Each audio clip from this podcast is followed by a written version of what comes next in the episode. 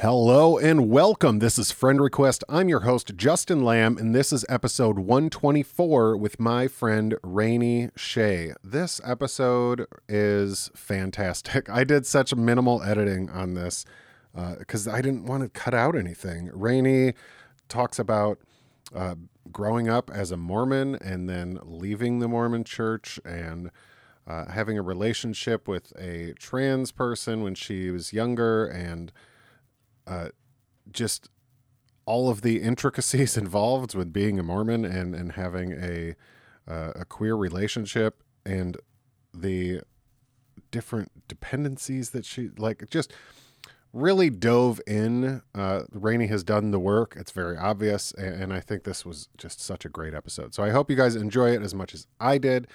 And yeah, I'm, I'm not going to hold you back any longer. I want to get to it and wait till you find out how I know Rainey because that's that's one of the funniest parts.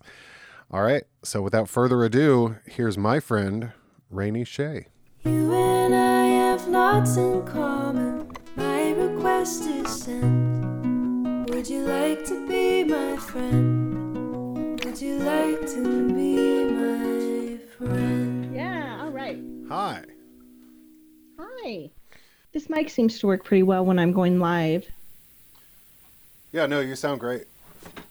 Sweet. Yeah, you sound good. I'm trying a, a new setup myself. So I yeah, said, this is got- different from where I saw you last time. yeah, last time's just facing that way. Ah, I usually start out with how I know people. Mm. And and I know you. I mean, I, I guess I don't know you. I we met because I was on an Instagram account called I am 30AF uh, and featured person looking for friends. I forget what they call it, but you're one of the people that reached out to me. Um, and I got I got the weirdest messages from people all over the country, and and I was I was Mhm. happy to see like you said you were a relationship coach and your husband was a therapist, and I was like, well, this is right up my alley. Um, so I was very excited about that, and then we got a chance to meet and talk via Zoom, and here we are. Um, so I guess we can. I want to learn everything as much as I can in an hour. So we'll see how that pans out. But um, let's go back in time, and you're born. Ta-da! yeah, okay. Um, are you? I'm, I'm born. Are do you are you born in Montana? No, you no Idaho. Mm-hmm. Yes. Yeah. I got it. Yes, I'm impressed. I'm impressed. Born in Idaho. Um, siblings? I am the oldest of three. I have two younger brothers. Oh, what's the age difference there? Um, the one below me is two and a half years, and then the last one is five years younger than me. So we're pretty, pretty succinct. Yeah, pretty evenly split up there. Um, Yeah, yeah. So, what's your? Do you remember your brothers being born? Your may- maybe your youngest. You know what? I remember going to the hospital to see my youngest brother, but all I remember about it, well, actually, no, it wouldn't have been him. It must have been the one in the middle because it was winter when he was born. And I remember the boots I was wearing. So Oh, I was like two and a funny. half. Yeah. And I remember I had these blue boots, and I remember walking in the hospital, and I remember thinking that the building was huge and like being so impressed with these bright lights and these this huge building and being really enamored with the sound that my boots were making as we walked down the tile floor like clomp clomp clomp. But that's all i remember about them. So obviously i was two and a half i was way more into my boots than my brother because i don't remember him. And suddenly you were an only child no more. Um, yes. Okay, so tell me about that dynamic with your siblings growing up. Is it when you're when you're little? Um, I don't know. They just they were there. The, the boys. We always called them the boys, right? Like because there's two of them, and it was just me. And um, like when I think about when I was really really little, like that middle brother, he drove me crazy because I would want to play with him, and like I would want him to play dollhouse or Barbies with me, and he would always come in with his dinosaurs and monsters and wreck everything. And I was really uptight about how I wanted it to be, you know, and I wanted it to be perfect. And he was ah, and then, um, then as we got older, it just, I don't know, they were just the boys. They they themselves had a very volatile relationship. Like they were either best friends or mortal enemies, and I was just the only girl doing my own thing, you know? Did it still feel like you were an only child because you were the only girl? Like, did you do you think no, you got? No, definitely not. No, okay. definitely not an only child, but I did like when I was really young, I wanted a sister so bad. Like it just sounded so fun. But then by the time I got to be a teenager, I realized like there are some real perks to being the only girl in a household. Like and I didn't want a sister anymore because things like um, when we would go camping all the time growing up, and eventually I got to have the we had a big fifth wheel trailer, and I got to have the table, the only you know that could only bed me, and the boys had to share the pull out couch, Uh-huh. and I didn't have to share it with them Oh, because yeah, I I was bet. the only girl.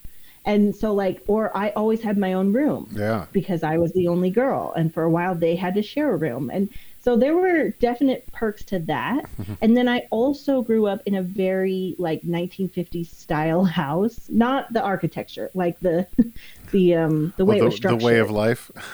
yeah, yeah. And Got it. so the boys had to go outside. I grew up on a small hobby farm, 14 acres in out in East Idaho, and the boys had to go outside and work with dad, and I got to stay inside and clean the house with mom. But I always got done way faster than them. So I was always just like, yeah, being the only girl is sweet. That's What's awesome. what's a hobby farm? Oh, meaning that um, my parents just did it because they loved it. Like the farm was just a hobby for them.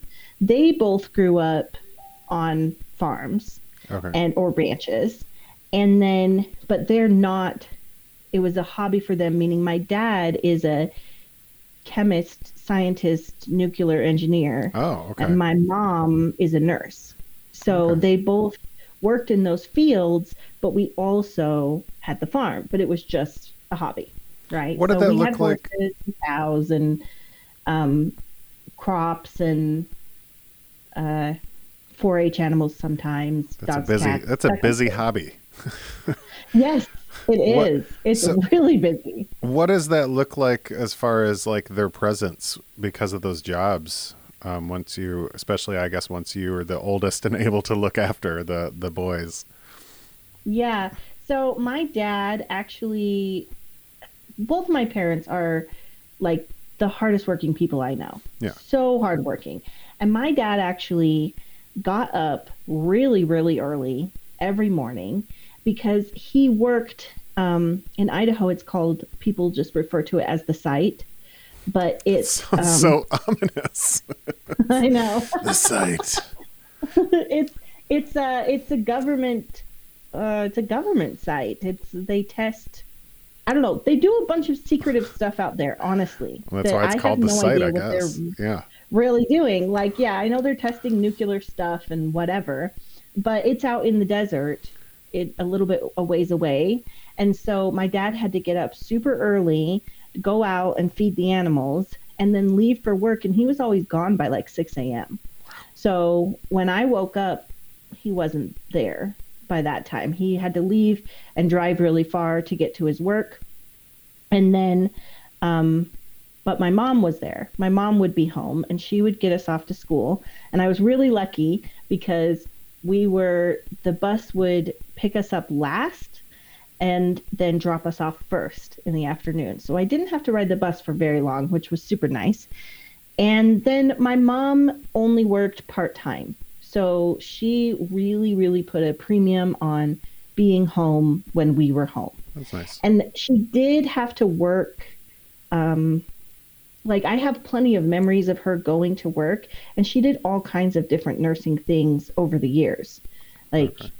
any kind of nursing job you can think of, she probably did it for a little while. Okay. so she wasn't at like one place for the whole time. No, like she was she was a school nurse and she did home health and she worked at the hospital and she I mean, she did all kinds of stuff. She worked in the ER and then she was at a surgical center and you know like she just all kinds of nursing um but she never well, I shouldn't say never, but rarely, very, very rarely was I ever asked to watch the boys. Okay. because and I really think that it was just because they thought I couldn't handle it.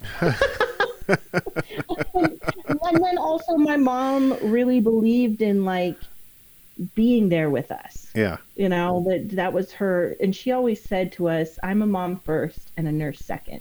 Do you think that So- was? I mean, I'm assuming you know your mother's parents. Do you think that was just something that was instilled in her through her own family, or? Yes and no. I mean, my grandma was actually a nurse too, but she was mostly my mom's mom, but she was mostly, I think she was mostly home all the time. And then um, my grandpa worked as a farrier, like um, shoeing horses. Oh, okay. Uh-huh. And then he also worked at like a factory that's called Simplot. It's a big, big factory. But that that in- like idea of family values and putting family before everything Um, else.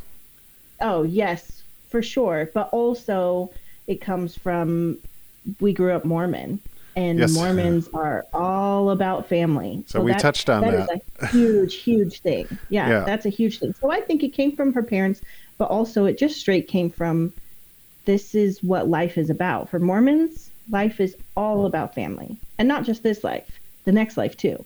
Yeah. Everything. Let's It's dive into that a little because I'm curious. At what point do you like? Do you know? Is it generational? Like your grandparents were also Mormons and so on, or Oh yeah, my Mormon uh, roots go very, very deep. oh, okay? So, um, Mormonism was founded in like the early 1800s, 1830s, okay. and um, my on all four sides, like you know, grandparents and on both sides, going up, I've got Mormons seven, nine generations deep. Wow. Like I've actually done some research, and I have a mainline ancestor. So like my parents, parents, parents, right? Like not not curving off into aunts and uncles. Yeah, yeah. Only going straight up the line. That was actually um, converted by Joseph Smith himself. Like Joseph Smith went on a mission to Canada and met my ancestor, converted them, and they moved down to the United States to follow wild. this Mormon movement. So it's generational and very, very deep in my So family. this was uh this was news to me when you said Idaho because I always when you I think most people probably think of Mormons they think of Utah Salt Lake City. How is Mm-hmm. that? What can you explain that demographic that geography to me? Like, uh, has that always Yeah, been a it- thing, or or is that Yeah, there's actually so Mormons are just, especially back in the day, um, there's a lot of them right there. So yeah, they went to Utah, and they're in Utah mostly, but then they started to send out like satellite groups to um, settle different areas. So you'll find a lot of Mormons in um, southern Idaho, which Okay. is just north of Utah. yeah yeah? There are lots of Mormons, like where I Satellite up didn't go that far. no, no, no. But um, I grew up in East Idaho, and it's like, especially back when I was there, it was like 98% Mormon. Like everybody I knew was Mormon. Is very, very Mormon. And then you'll also find a lot of Mormons in Arizona. They sent some people down that way too. Hmm. Like, so people do mostly think of Utah because that's where, and that's the church's, the mainstream church's headquarters Yeah. is in Utah yeah. but there's a significant population in Idaho too.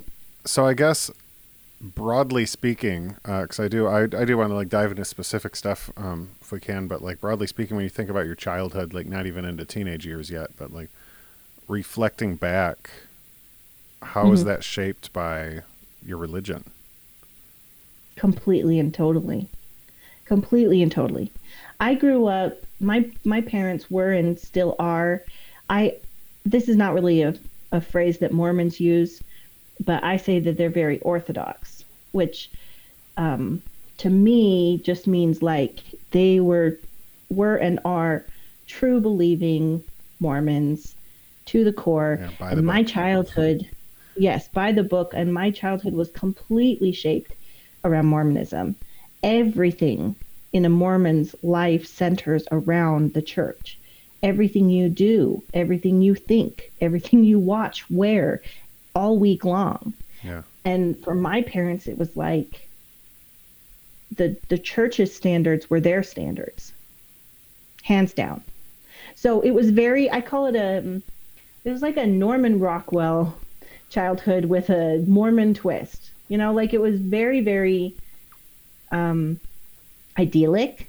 You know, Yeah. I lived on this little farm and my mom was home as much as she possibly could be with us. Like we had dinner as a family. She cooked it, had the dinner on the table when my dad came in the door at 6 p.m. every night. Like, and so dad came home and we ate together and we went to church together and we had family prayer twice a day, scripture study every day. Like, very, very idyllic and very centered around the church. Do you find anything? Trying to figure out how to phrase this. Uh, do you feel? And again, this I'm. I think we could probably spend three hours just talking about like your teenage years and and that aspect. But prior to that, though, is there anything when you look back that you feel you were stunted on because of that? Like development wise or anything? Yeah, As a as a child or later? as a child. Um, I started. I started, like, really not liking myself as a kid. Oh, okay. That started really early. So, as a kid, like when I look at like experiences that most people have, I feel like I had a really normal childhood because I wasn't in a branch of Mormonism that was openly or even secretly practicing polygamy at that time. You know, so it's like there Yeah. wasn't experiences like that that were out of the norm, but like developmentally I I was developing really intense perfectionism and a lot of self-hate. A lot of self-hate. I actually have journals. I kept a journal since I was 8 years old Wow. and yeah, continuous. And I always joke that it was the only thing at Mormonism that I was really good at. because Mormons are encouraged to keep journals and boy was I good at that one. But um my negative self-talk and and just self-hate and intense feelings, I started writing negative things about myself when I was 10. So, You credit that to the church. early. Say that again? You credit that to like the church, to the religion. Um mostly, yeah.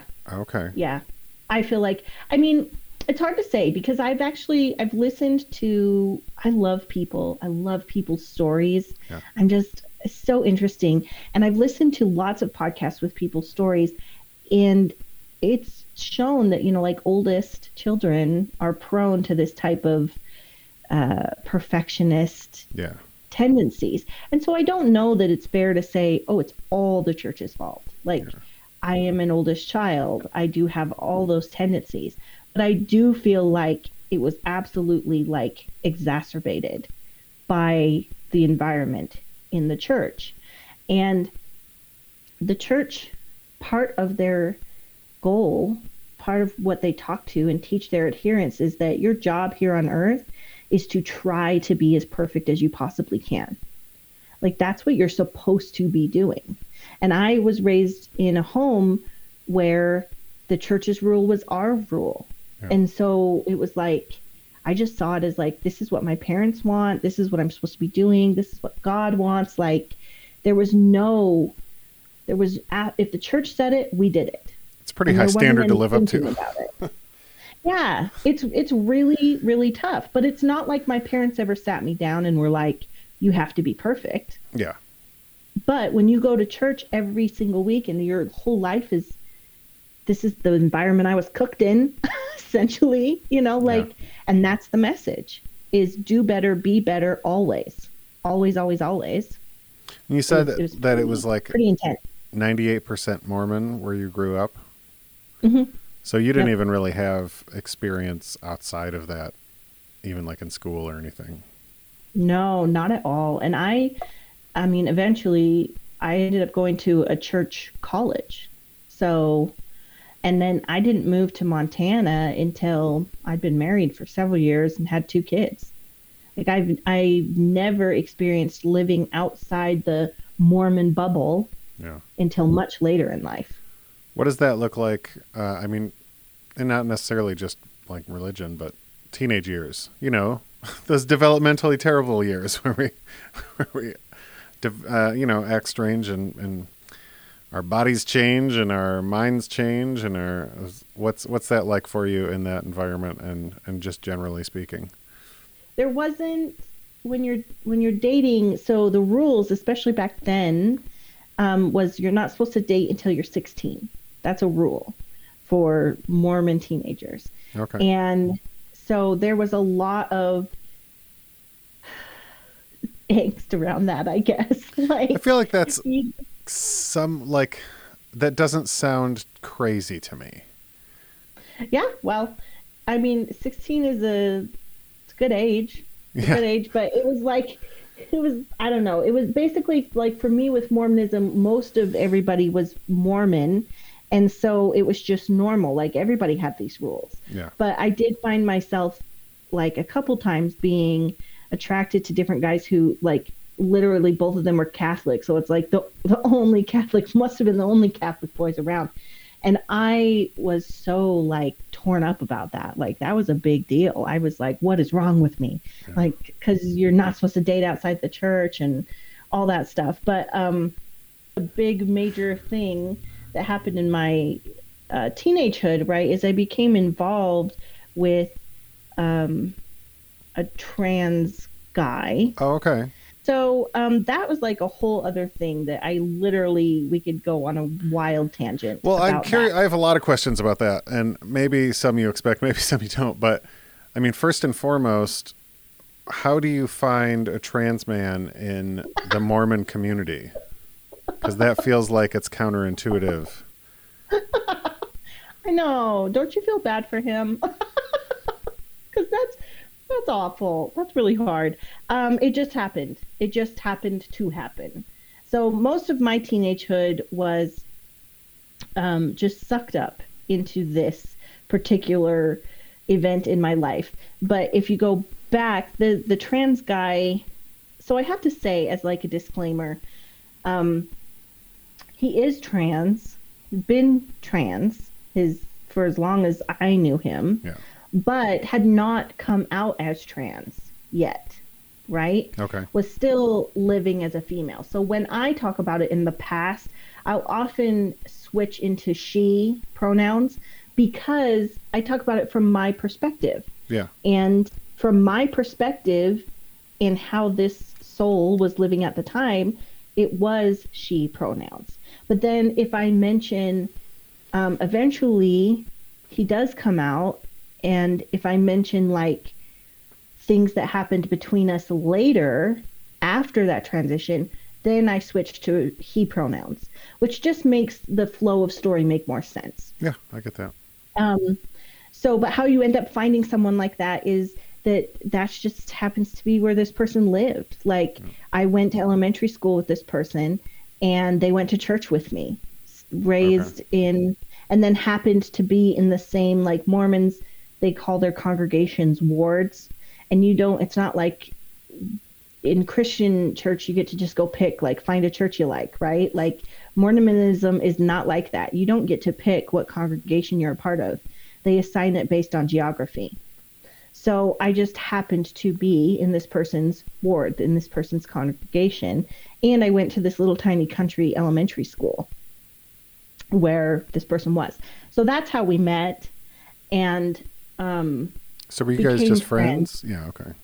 Yeah, became friends eventually because there actually wasn't very many girls in my age group um, in the church going to church with me, yeah. which was hard and a little bit awkward later. But um, it's like, how do you shorten something that's so epic? that's what I'm like struggling with. But yeah, so we became friends, and then what made it difficult is I didn't really see us ever as dating. And okay. and so it was like this relationship developed and it was really psychologically abusive to me because I knew that she had a crush on me. I knew that she liked me, but I didn't have any other friends. I was bullied in elementary school. I was um, bullied in middle school. I was bullied in high school. Like, it, so I didn't have anybody else. This person's in my church, you know, and we're friends. And I, I didn't want to hurt her feelings. And I didn't want her to think that I thought she was weird or crazy or that I thought any less of her because yeah. of who she was. And you didn't and want so to lose I, the friendship either, I imagine. Yeah, and I didn't want to lose the friendship. And I totally knew that like in my mind it was like and you get into dicey political territory here when it's like is she a guy? Is she not a guy? She believes she's a guy. She's whatever. That aside, whatever you think now, I'm speaking about where I was in, gosh, what was this? The early 2000s. Okay. You know, so let's talk culturally. This is my thinking. And I'm raised in a Mormon environment, which is completely against homosexuality. It's literally taught that it's the third worst sin you can ever commit. Behind what? And uh, behind murder and behind denying the Holy Ghost. So yeah, next to murder, it's called the sin next to murder. It's pretty intense. Um, and then transgenderism, it's not even a thing that people know about or talk about, right? Like people are just barely talking about homosexuality. They're not even talking about transgenderism. So there was no, I didn't know a name. Yeah. I just knew here's my friend so and so, and she believes that she was born in the wrong body. She believes that she is actually a boy. That's it. And I don't care. For me, it was like, I don't care. You're a person I like. Yeah. You're my friend. But I was not physically attracted to her. Like, it wasn't like that. But we just developed that relationship. And honestly, it's it's like I'm sure people know about it. It's like who doesn't have a story of some either somebody that you dated and then you tried to get out of it but you kept falling back into it because you can't be friends after you date. Like who doesn't have that story? Yeah. It's the exact same type of thing. Like and I just I remember just kind of being like I don't I don't want to reject you. But it made me super super uncomfortable and anytime something would happen, like after she kissed me for the first time, and I was like, okay, that was kind of weird because I expected it to feel different. I'd already had a boyfriend, I'd already been kissed. I expected it to feel different physically because I was literally taught that it was almost as bad as murder for a girl to kiss a girl. Yeah. And it didn't. It didn't feel different. What's going all. on in the realm of shame during all that? Oh, yeah, like um, it was a complete secret. It was, and it blew my mind, and I didn't know what to do with it. Yeah. You know, so I would always come back and be like, "We can't do this." You know, like instead of saying anything in the moment, I'd be like, come back later and be like, "Okay, well, you know this is wrong. We can't do this. We're not supposed to do this. Let's not do this anymore." And I would try to like pull back, right? Yeah. And so I never saw us as dating but I found out later as an adult that she did see it that way. But yeah, I was completely ashamed. I didn't know what to think. I was so confused like um, I'm not attracted to this person, but I do love this person. I don't want to hurt this person. It does, but it doesn't feel different like physically. And so if it's really this terrible, terrible thing, what is happening? And then of course I was so embarrassed, so ashamed did not tell my parents at all. Didn't tell anybody. Did other did other people know? School, like people in school or anything? Well, so that's kind of funny. I transferred high schools in the middle. Like I went out to this country high school, um, and then after my sophomore year, I decided to transfer to a high school that was like 15, 20 minutes away, that was more in the town. Um, and she had already transferred ahead of me. So there was lots of reasons for me transferring high schools. But part of it was like, oh, I have no friends here and I have this one friend here. And then I also had like kind of a scary boyfriend and um I wanted to get out and away from that as well. Okay. And so I actually started skipping school my sophomore year to and I was such a nerd and I would skip school and go into the high school in town and go to school there, like un un you know unregistered.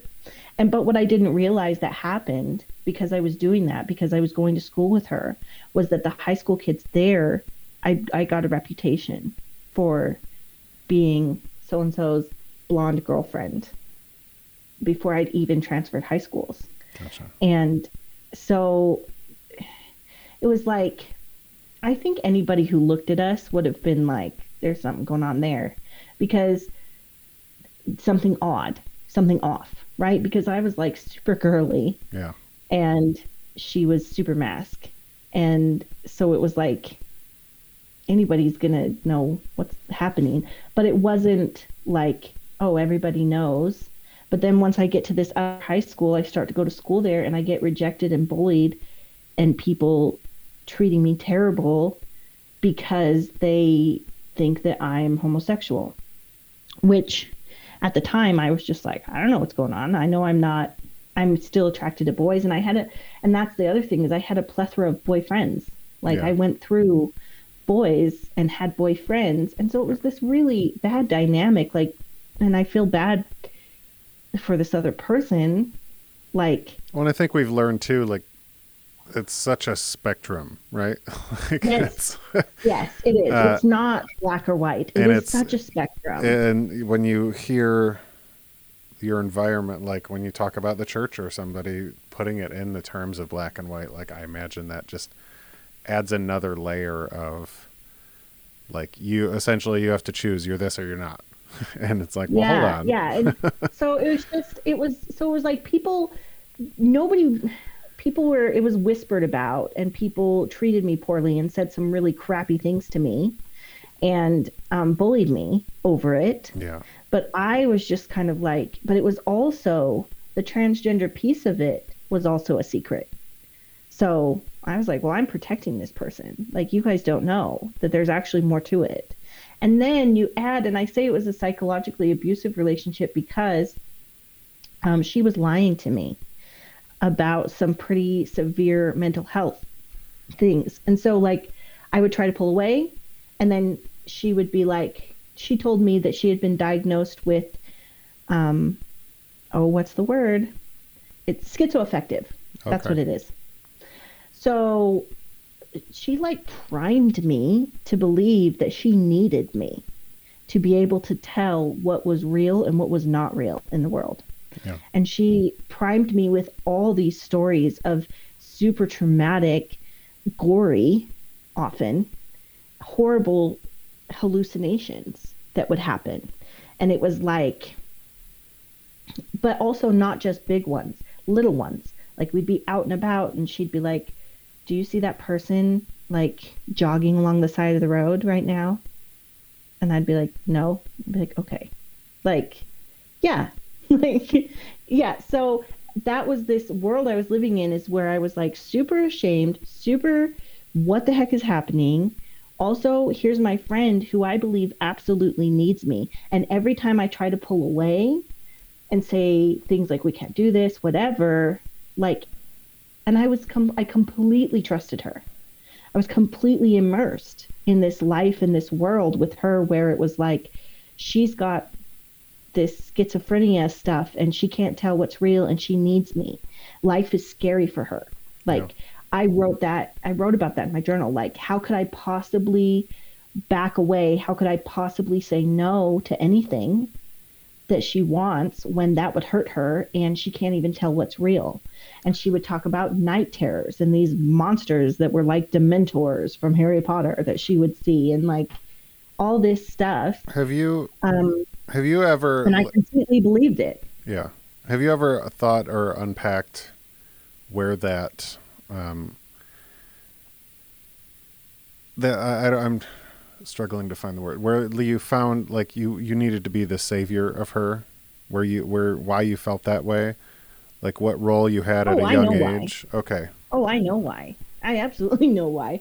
Uh, because I was bullied. Because I had no friends Yeah. as an elementary schooler. I was bullied pretty severely. Like kids used to throw rocks at me. Like, and I remember making a promise to myself that if somebody needed a friend, I would never not be their friend. Got it. So you were essentially protecting yourself by protecting other people. Well, it was like, how could I possibly leave this person alone? Yeah. I know what that's like. I know what it's like to be alone. I know what it's like to be lonely. And I promised myself I would never do that. I promised myself I would never, ever not be there for someone who needed me. And this person needs me in a huge way. Can't even tell what's real and what's not real. Yeah. And then also, I was isolated with her, you know, because I just didn't really have a lot of friends. But it got really, um, and of course, looking back, I'm like, it makes perfect sense. Like she was living in the Mormon world, experiencing this, and like living in this body and living in this culture. Yeah. She was also alone. Like, of course, she didn't want me to be to pull away, and so she made the choice to lie to me. She made the choice to make up this diagnosis, to do anything to keep me close, to avoid being alone. So we were just locked, How long? locked in a really bad, bad uh, situation. Excuse me. Um, how long are you guys together, Um, or in that situation? I don't want to. Yeah, yeah, no, it started. I feel like it got um, out of hand. It started at like 15, Okay. but I was friends with this person for much longer than that. yeah. But it like developed into this quasi romantic but mental health savior thing, and that was pretty strongly locked together for a year. And then it ended up getting scary though because um, I, I mean, I was just sinking in shame and sinking in um, depression, major depression, and um, so much guilt because I'm like, I am a terrible person. I am next to a murderer. I am, you know, I'm awful. And um, so I started to pull away, and she would just get the stories would get more and more desperate and whatever. And then eventually, but then people, um, like people at the high school that I was going to were saying things that were, you know, calling me a dyke and like uh, saying that they wouldn't go out with me, can't go out with that homo girl, and just uh, tormenting me. Yeah. And she felt really bad. And but then she started talking about killing me. And this was somebody who had told me that she'd gotten in trouble for writing an essay about killing her mom. So, and then I also believed that she didn't really know what was real and what was not real and would have these whatever. But then she started talking about like feeling so bad that people were awful to me and knew that I was super depressed and was like, it's all my fault that you feel this way. If, if you were dead, then you wouldn't feel that way. And started like talking that way and like leaving me notes in my locker sending me emails. And so it started to get scary. And I was in this place where I was like, um, I don't really think that she'd kill me, but it's possible. Yeah. Like, I totally believed it was possible. And like, she even told me how she'd do it and where she'd put my body. That's really scary. And, and so I got scared enough. Um, well, actually, I didn't tell my parents, but my, she sent me this email and my mom came down the stairs and was standing behind me reading it over my shoulder and I didn't realize. And so my mom didn't didn't know about like the romantic sexual side of the relationship, but Yeah. then she suddenly is like she's like what is she talking about? Like and of course I like like ah, mom, like you're right there. Like and so then my mom was like you cannot talk to this person anymore, which was a huge reason why I had never reached my out to my parents for help or told them because I was super ashamed, but also I knew that's exactly what would happen. yeah. Because they'd be like, you can't talk to her anymore. And then I'd be alone. So, but then it got scary enough. She's like, you cannot talk to her anymore. But we both still go to the Mormon church.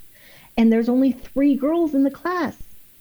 And so, and because it's Mormonism, you don't get a choice. Like, you can't just suddenly go to a different time Yeah. different congregation. So then it just was awful and awkward for, oh, I don't know, maybe like a whole year, even. Yeah, probably a whole year of us going and literally they told the leadership that we just couldn't talk anymore and and we had to stay away from each other. So the poor one girl who's left with me and her like suddenly they go to church and she, they're like, you have to sit between these two every week. she was probably like, Funny. what? What is happening? What's But yeah, so I would sit and so we didn't talk, you know? And then, but I felt so guilty. I felt awful yeah. for abandoning her.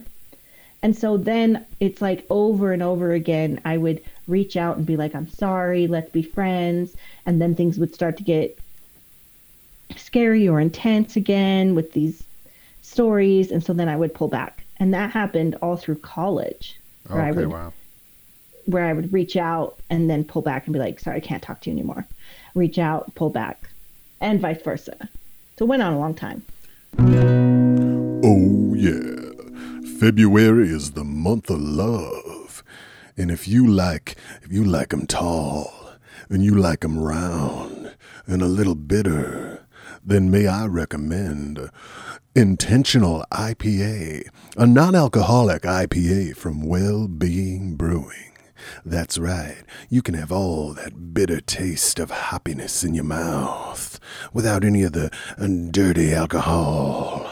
So head on over to wellbeingbrewing.com slash friend request and you're gonna save 10% on your order of that tall, round, 16 ounce can of deliciousness. So head over there now, wellbeingbrewing.com slash friend request. What's the intersectionality with starting to like question and research the church like we talked about in our in our other meeting?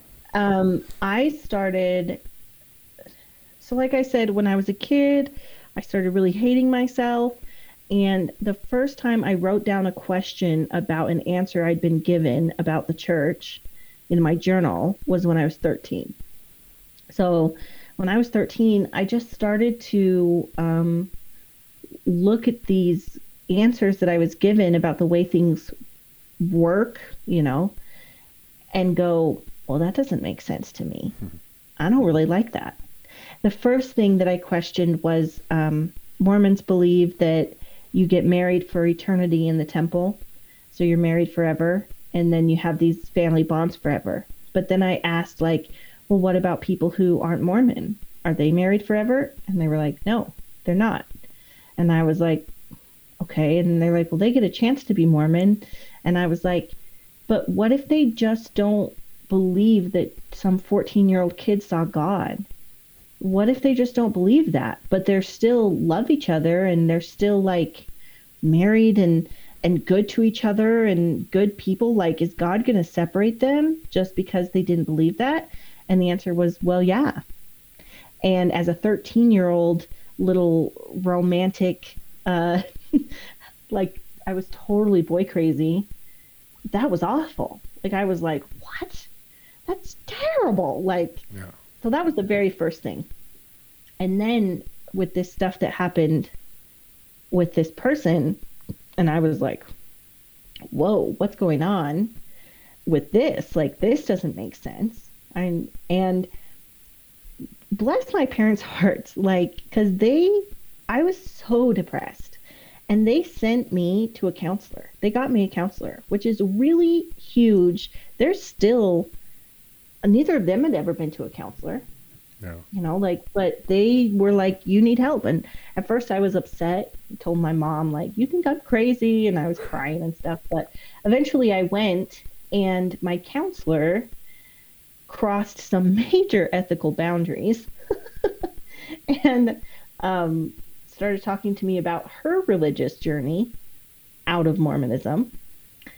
And she was so she gave me a hint. She's like you should look up masons masonry joseph smith. And i was like okay. And that's when i was 16 so um mormons are really really warned about seeking any information outside of the church. Well, yeah. Can we just touch be on really that? careful Because with Yeah. uh, with your therapist, it sounds like your therapist had left the church. she was in the process Okay. Because I was going to say, why would your mom give like?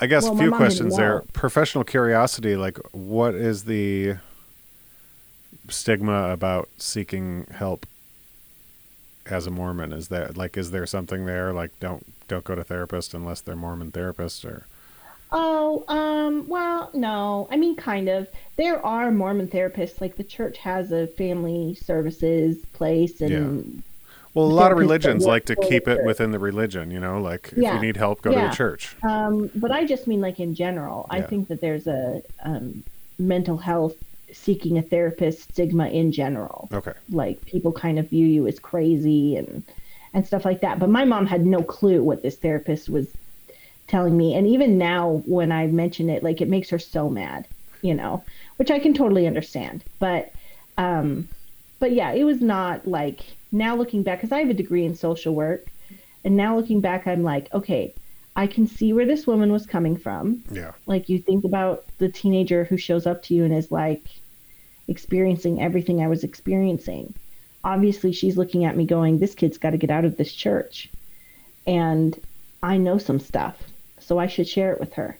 And when I look at it, I'm like, but from a professional standpoint, like sharing your own religious journey with a teenager is not a good good look. Like I'm like that is that's kind of sketch, but yeah, she pointed me in the direction, and so I did. I started reading unapproved material when I was 16, and that line of research went on for years and years. But it's not like I was suddenly also not reading church approved things. Like I was completely I I believed it Yeah. for sure. And and so I was doing all the stuff Mormons are supposed to do to get the right answers and um yeah, praying and trying to make sense of it and it never ever crossed it didn't cross my mind for a long long time that maybe the things that I had been taught were lies. It never crossed my mind. It was like um it was just a deficiency on my part. Yeah. It just fed into my self-hate, right? Like there's something wrong with me because I have these questions, because I can't accept these answers, because whatever. And so I would swing back and forth between hating myself or being mad at God for making me the way he made me. And being like, why'd you do this to me? Why'd you create my brain like this? Yeah. That was a really jerk move, God, because I'm screwed up. And there was a lot of intense self hate and and some self harm. I got into like self harm behavior. Um, cutting didn't do it for me. I tried it, but I didn't like it. But um, but sometimes I would like hit myself Yeah. until I just couldn't take it anymore. Like I, I hated myself because I could not fit in this Mormon box. That's why. Yeah. Yeah, and Yeah. all these expectations and these check boxes that you were unable to check. Right, but ironically on the outside it totally looked like I was. Like I looked like the perfect Mormon girl. Yeah. Like on the outside. You know, and I was doing all the things that I was supposed to be doing that are supposed to fix everything and lead to it all. You know, I was I read my scriptures every day. I said prayer twice a day. I always went to church. I always volunteered. Like all of the big huge Mormon list and they have a massive list of behaviors. I was doing all that stuff. You know, I didn't drink. Yeah. I didn't smoke. I didn't drink coffee. I didn't swear. I didn't have sex. I, you know, like, I was a very, very good Mormon girl Yeah. who was absolutely sunk in self hate. So where does that take you? You said you went to a small Mormon college. Mm, Yeah. Um, it's not, I mean, it's not the smallest. I went to Brigham Young University, Oh, Idaho. okay. So, um, that's that's where it took me, you know. So like I graduated high school, I went to BYU Idaho, um, and yeah, that's I don't know. Where do you want to go from What's there? well? What's the timeline with when you meet your husband and when you stop um, having uh, any sort of relationship with your trans friend? Um, so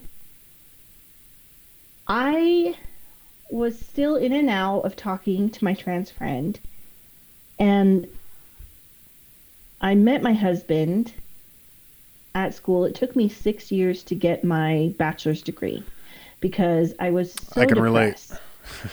yeah, I was so depressed that I really, really struggled. Yeah. Um, I almost got kicked out of school for it. Like, So you didn't find any solace at, at school and like in college outside of were you still being bullied at college? Um, yeah, a little bit, but it was not like it, it was not so the bullying in college was more like at first I just had roommates who totally did not understand me or what I was going through. And then I was still being bullied. I had a I call her my frenemy. I had a kind of a frenemy growing up that she was supposed to be my friend, but she was pretty crappy. And she was still doing things. So like when I would go home and visit, Yeah. I was still getting treated poorly there. Um, but like in college, I did not find like not at first I didn't find like good friends right away. Like they just didn't know what to do with me because I was so depressed. College was the absolute like m- year 19 when I was 19 years old, that was the lowest of the low. Like I was not getting out of bed for days on end sometimes, Yeah. not leaving the apartment, not stepping outside the door for more than a week. I was suicidal, but I didn't ever try to kill myself because I believed that my problem was with God. And if I killed myself, then all I would do is put myself on God's doorstep. And I was like, I don't want to do that. So I just remember feeling like that I wished that I could just kill my soul. Like that I wished that I could just cease to exist. Yeah. But that I didn't believe I could do that. And I was like, all that's going to happen is if I kill myself, I'll just be like, well, hey, here I am. Have to face up to God immediately, right? Um, You were really hurting. yeah. Oh, I was miserable, Yeah. miserable. And and being at BYU Idaho was like a pressure cooker because there are rules at BYU Idaho that are even more intense than what most Mormons have to abide by. Like In what way? so, like, um, they're not allowed to wear shorts on campus, not allowed to wear, um, I think back then you couldn't wear flip flops, you couldn't wear capris. Like, I had to be in the apartment by 11. And, and these are college students. So that's one thing that I'm like, yeah, my 20s was not like the vast majority of American 20s college experience because I lived in a college that literally controlled everything. And I had an earlier curfew as a college student than I did as a high schooler with my parents. So it was just really contained and things like that. And like boys weren't allowed um, past this certain, they called it the chastity line in your apartment. Like, so if you had a boy over, they had to stay in the kitchen or the living room. They weren't even supposed to go use your bathroom. Like, because you can't let them down the halls past the chastity line, like things like that, Yeah. that are so much more intense. Like most Mormons don't have. I don't know anybody who has a chastity line in their house. You know, like uh, just not like that. So, but I just and I was really struggling, struggling to, and I struggled with church. Like, like going to church was painful. I because everything I heard to me was just this lesson on how I was not measuring up. Yeah. And so I hated going to church. It's a tactic. I mean, that's Yeah. It's a proven Yeah. tactic. It So break it was people like down. I would sometimes not go, and then my roommates were like, "You have to go," and and so the bullying it, it was like that. Like it wasn't great, but then I, I did end up getting some better roommates later, and then I met um, then I met my husband, and uh, I met him, and two weeks later we decided to date exclusively nice. six weeks after marrying him, we got engaged. And Six weeks months- after dating him, you Sorry, got not after I marrying was him. like, you After got engaged after you got married? How is that No, no, possible? no, Six weeks after meeting him. Sorry, I misspoke. Wow. Six weeks after meeting him, we got engaged. And then after meeting him, I met him in January and we got married that July. So Is the, is there super fast. I I have I have this is I'm just and I'm thinking of like my own self as a teenager. And I think if it's no sex until marriage, and I know that's with a lot of religions, but like I'd be like, all right, how soon can I get married? Because I, got- I got to get this done. Um, and I'm wondering in a college setting, 1920, like for either of you, what role that played? Because that's Yeah, yeah. there's got to be a Um, hormonal role there to. Yeah, for sure. Well, I think Mormons believe in um, short engagements Okay. for sure because of that. Because it's like you don't want to mess up. Yeah. You don't want to screw up, and then and then if you mess up and and you have sex, then you're not like worthy to enter the temple, and then you can't get married forever. And there's a whole bunch of that. So Yeah, Rainey, So I was with my wife for six years before we got engaged, and then we were engaged for two years. so, yeah, and and it's very like your side of the story is so much more common now. Yeah, especially now. so many people. yeah. But yeah, in Mormonism, it's like once you meet that person and you're like, hey, I didn't think I want to marry you. It's like, okay, you better get married quick Yeah. so that you don't screw things up.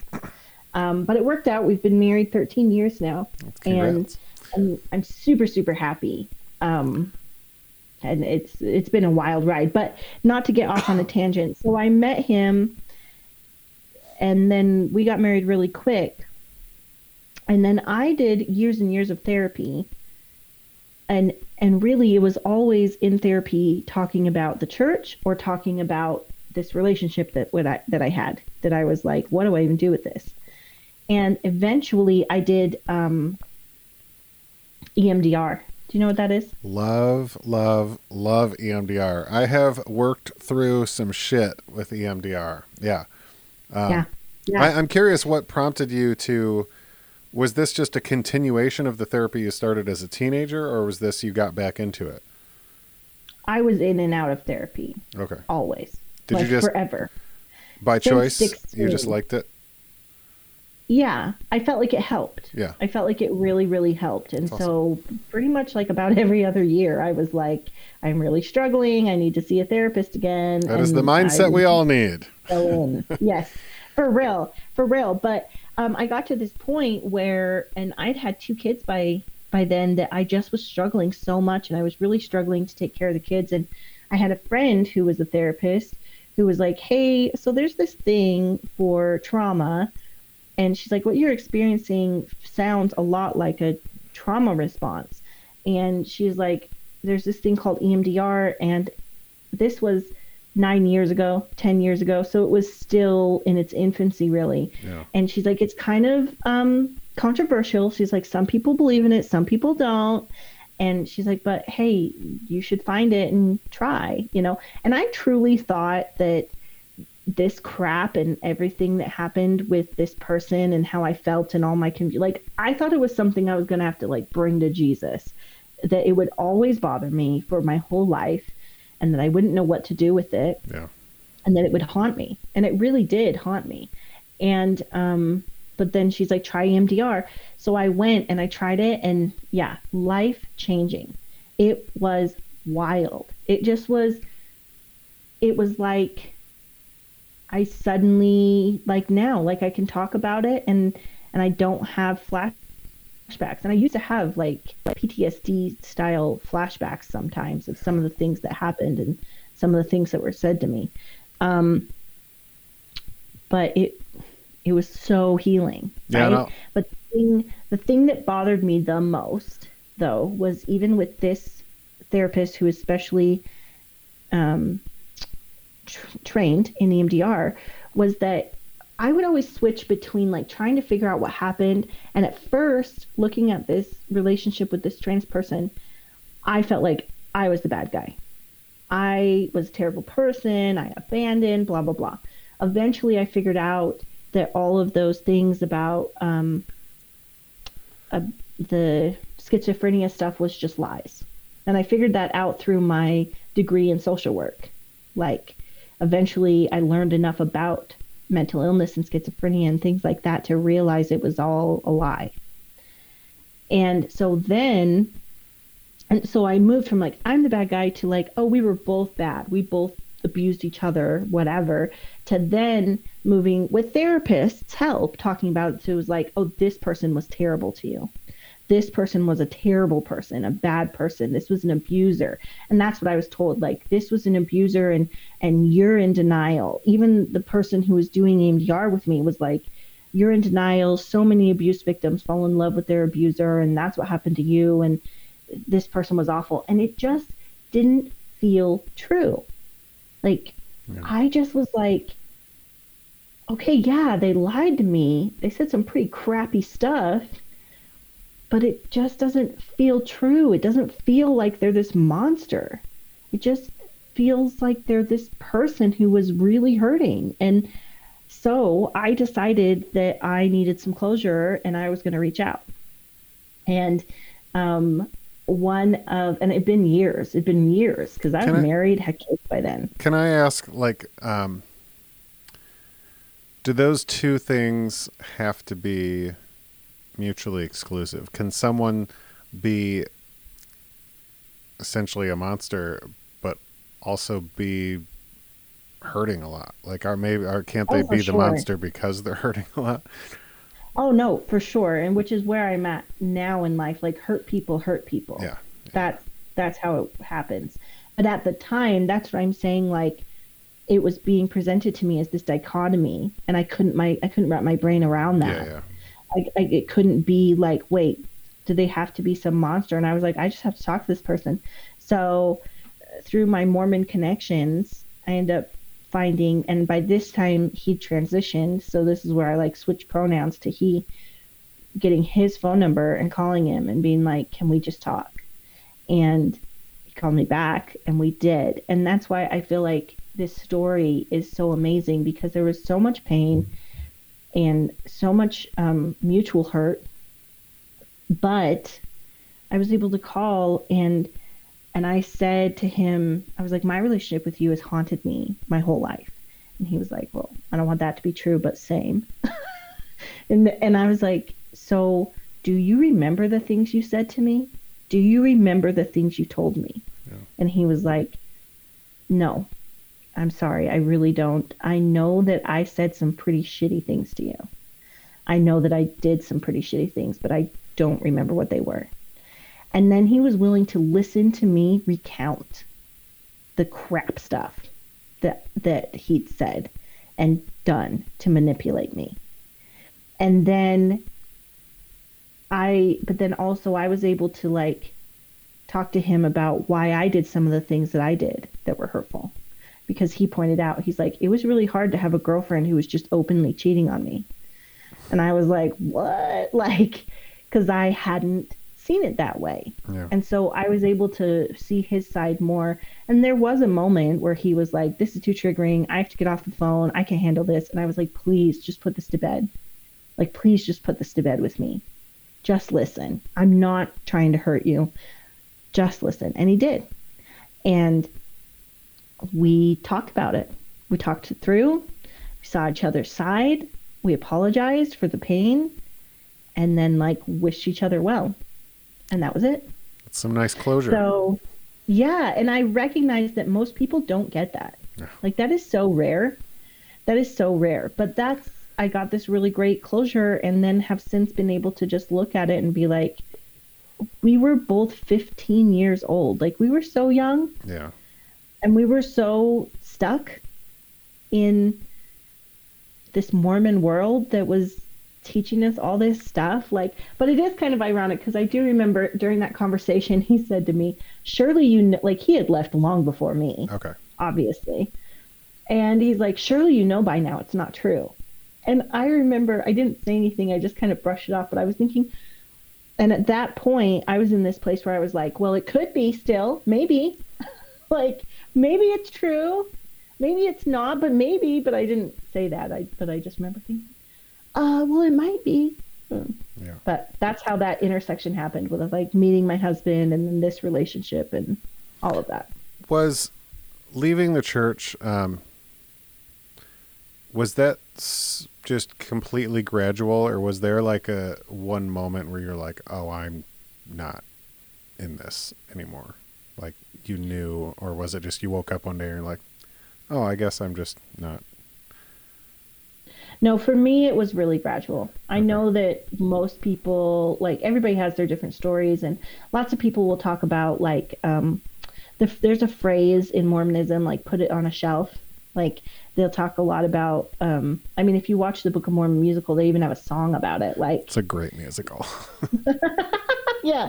So there's a song about like put it on a shelf and uh, turn it off like a light switch. And yeah, that is just so, those phrases are actually used, right? And so people will talk about like, what was your shelf breaker or things like that. But for me, it was just literally years and years and years of research and struggle and like finally seeing like little by little just seeing like oh th- so many lies Yeah. like it is lies. Like the the version of church history that i was given and taught to me is just not true.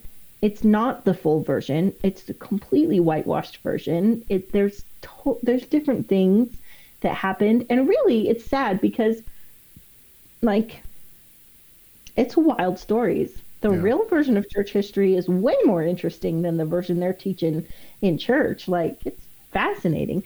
But um there's that and then I was learning about current practices of the church, things they do with their money, like with their tithing donations that is not what like I had no clue that the church built some massive mall with tithing donations like you know like things like that and and and like i was taught we're out here like taking care of the poor. And then i learned that there's members of the church who are starving to death. And like there's just there it, it just is little by little for me it was like little by little.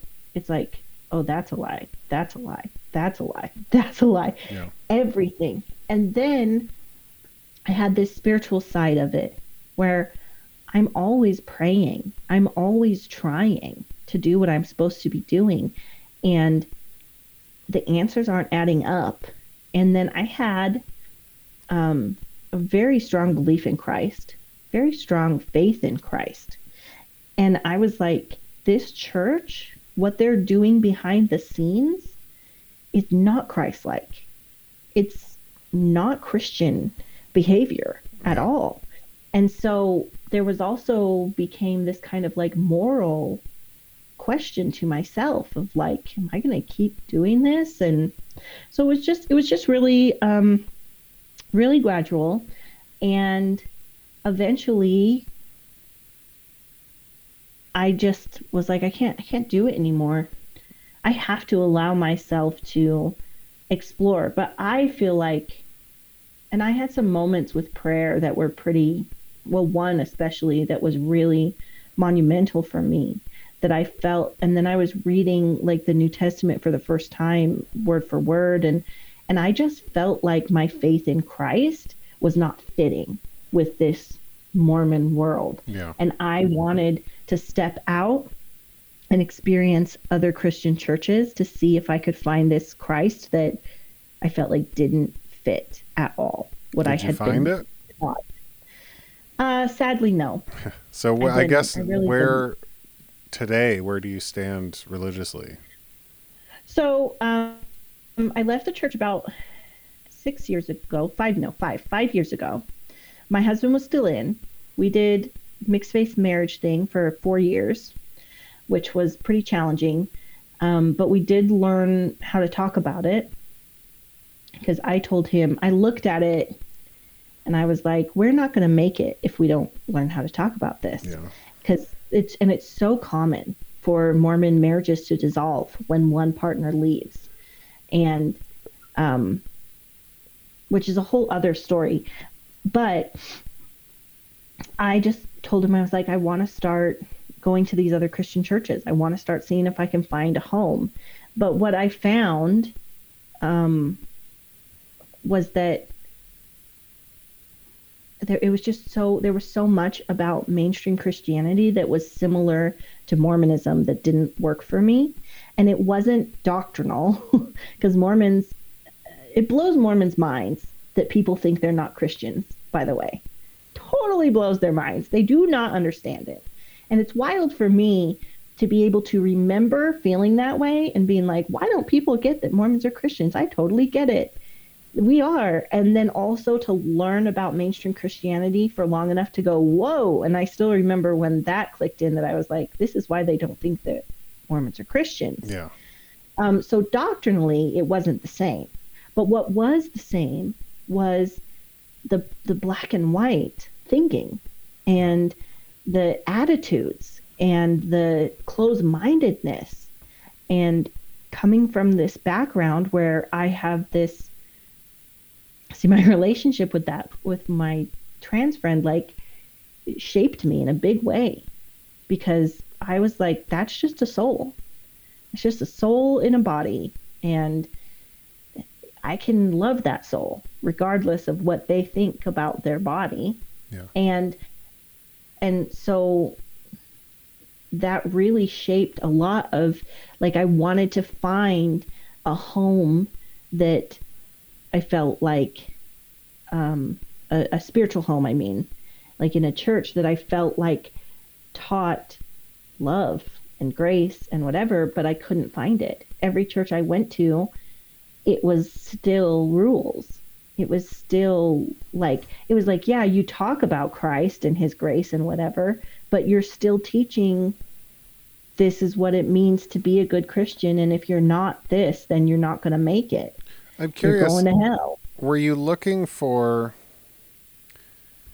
or rather i guess i'll phrase it this way it sounds like you were looking for a religion to match your beliefs instead of Mhm. trying to match your beliefs to a religion does that make sense like you were Oh, like yeah, absolutely. okay yeah I, I was like Yeah. i don't know when i said it out loud i was like i think that's what i was trying to say but Yeah, because you were like that i i want something that checks these boxes for what I think Mm-hmm. is like true and right, and and you couldn't find that instead of Yeah, and I, and- I couldn't find it. Yeah. yeah And I tell I feel like now um I tell people and I did what I ended up finding was like I would find that like, oh, I love the vibe of this church. Like I love the the people are nice and I love the music and I love the free donuts and I love whatever. But like Rainy, you were at an AA meeting. It wasn't a church. uh, but it was like the teaching didn't fit, right? Like it was like, oh, I can't, I can't take my kids to a place where they're going to teach that Mormons aren't Christians and are going to hell. Their whole family's still Christian, like, yeah, or still Mormon, excuse me. And but then I would find like a church that was more. I did find one church that I really loved their message, but they're Lutheran, and it was so structured, cons- like similar to Catholicism, that it was just too much for me. Because Mormons, like day to day, is very un. Um, it's not.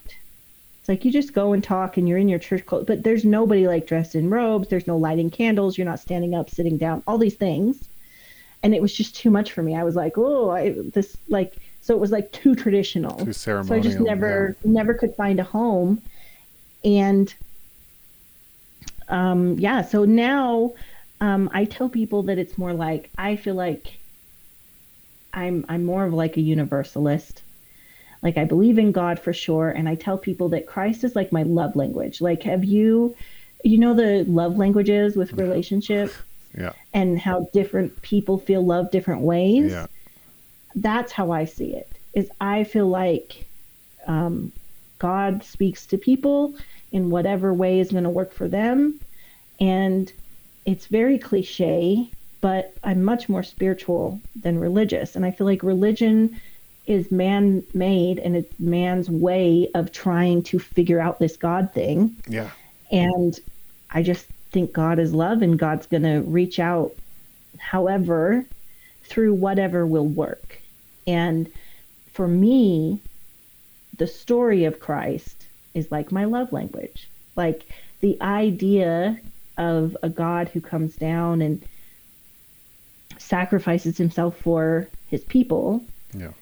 is beautiful really beautiful. The idea of a God who comes down as a baby, as an infant, like that's just really gorgeous to me. The idea of grace, of that, like, it doesn't matter how you live or whatever. Like, if you love, then you're covered because we all screw up so much. Like, I often think of us as like, God is probably like, we're like toddlers in a sandbox, just like fighting over toys and throwing sand at each other. And God's like standing up there just watching, like, while we just fight. Yeah, I often um, I, I I look at religion as you know the conscious the conscious mind, like the human mind, needs to explain things. hmm Um, and sometimes that takes you down the rabbit hole of like the theory of relativity, and you know, there's all the Greek philosophers, and and um, because we need to we need to know why things are, and before we developed like significant like or uh, sophisticated language and sciences, you know, we were worshiping the sun, and then it was just it had then there was a number of gods and a lot of some religions still incorporate that. And it's just like we need to explain things that you can't explain. And i think religion is the way to do that. And i don't think that's necessarily wrong so long as you're not like using that as a tool of persecution against other people that don't see things the same way that you do. Um, and so whatever you find that warmth and explanation and happiness in i mean more power to you uh, as long as you're you know like i said not using it against other people because that's that's where it gets a little shady um, Yeah. can i shift So the lens do- oh, I just want to tell you real quick, wrap up what I do now. I, I that's why i wanted to shift over because that intrigued me initially when you first reached out is you are a relationship coach Mm-hmm. i would Yeah. love to know how that came to be and and how people can learn more about that Yeah. So, um, like I said, I got my degree in social work, Yeah. and just my life in general is what pushed me in that direction, and all the therapy I did, and the the just the journey, right, pushed me there. But then getting married, and I was 21, my husband was 23. We've been married th- 13 years. We've got three kids. Like, marriage is such a journey, and it is I I love it. It's the most worthwhile thing in my mind. It's wonderful and it's hard. It is really really hard. And um, my husband and I, I'm really lucky. He's also a counselor, so um, I'm just lucky that I have somebody who's open to counseling. We did counseling as a couple literally every other year. We did couples therapy um, for 10 years, the first 10 years of our relationship.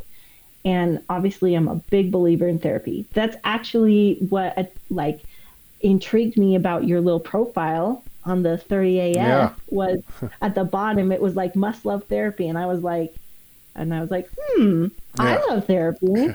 I wonder. So, anyway, and um, we've been through it like over 13 years and dealing with stuff.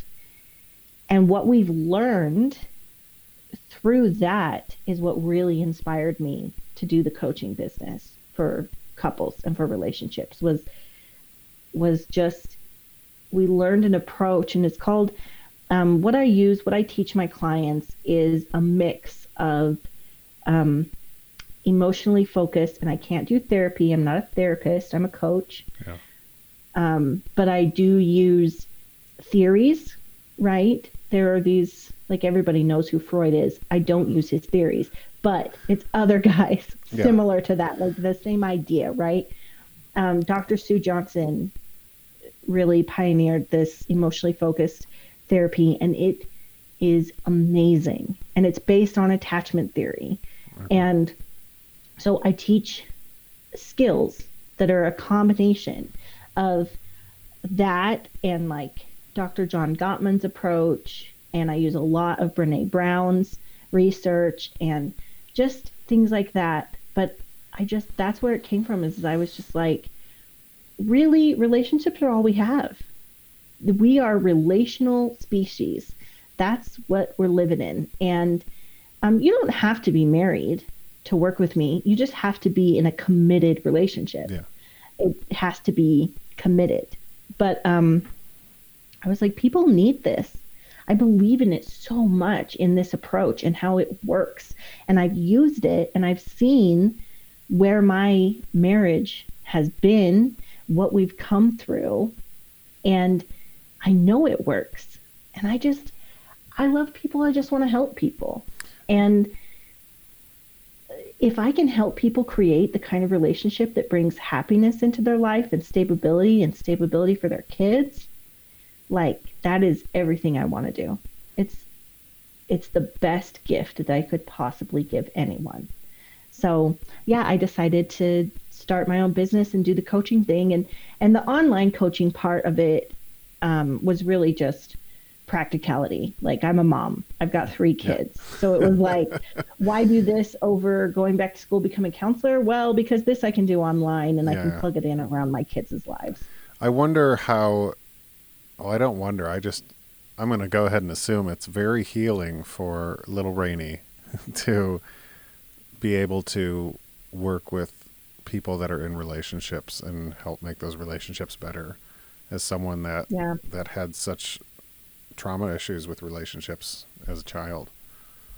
For sure. And the, and the thing the other thing is like um I work with I'll work with anybody, any beliefs. Um but I do obviously have a specific set of knowledge when it comes to Mormonism. I thought you were about to give a Liam Neeson thing. I have a specific set of skills when it comes to. no, no.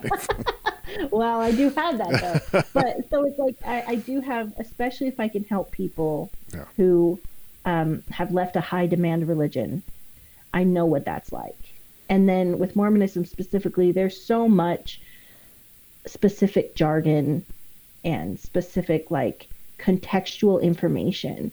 And I've seen therapists who aren't Mormon in the past and sometimes it was hard because I would feel like I would spend I would spend most of my time explaining the beliefs so that they could understand where I was coming from. Yeah, we actually talk about that. that in in school and how like learn about your clients so they don't have to do that because that's the session should not be them explaining their beliefs to you. Uh, like if you can just go read a book and find out. yeah, and it's a big deal because it's it's so unique. Mormonism is so unique. Yeah, so yeah. so while I do work with anybody and everybody, that is definitely like I can niche down really easy to that and get right to it. And then especially if you have couples that are in a mixed faith situation where you have one that's in and one that's out my husband and I did that for four years. Yeah. So I know what that's like. Um, yeah, and people can find me. Um, I have a website. It's rainyshaycoaching.com. And then um, they can find me on Facebook at Rainy Shay. And I'm pretty accessible. Yeah, I'll put the website in the show notes people can find out even more about you. I mean, I, I could talk to you for another three hours. We didn't even talk about being a mom or, like a billion other things, but um, you'll you'll have to come back. Like, I have a list. Yeah. I have a long list of topics that we could talk about. We could talk for a long time. You'll have to come back. We'll do. You asked if I do second episodes, and uh, I'm starting to. So you'll have to you'll have to make your way back here. Yes, I would love it. I would love it. It's been fun. Yeah, it's been great. Well, thank you so much for taking time this evening and then for being patient with me. You and I have lots in common. My request is sent. Would you like to be my friend? All right, you just listened to my interview with Rainy Shay. I uh I really do. I know we mentioned at the end there, but I really do want to do a part two. We didn't get into so many things. Uh, this is the problem when I go off on tangents and people entertain my tangents. we can talk forever. Uh, if you guys like what you hear and you want to hear more, keep listening to episodes. I don't know where I was going with that. I wanted to mention the Patreon. because I'm I'm doing some idea mining. I would love to know what you guys want to see. If you're currently a Patreon subscriber, there is a little uh, the last post up there is asking for your input. What do you guys want to see, hear, touch, taste, feel? Um, and if you're not currently a Patreon subscriber and there is stuff that you would like, whether that be behind the scenes content or unedited episodes or uh, feet pics, I think that was offered up. Um, whatever it is you guys want from your Patreon subscribership, is that a thing? Head over to patreon.com slash friend request pod and let me know. All right. I will talk to you guys next week. We got quite a doozy next week. All right. I will. Okay. Okay. Okay. Okay. Goodbye. Have a good day. Have a good week. Have a good life.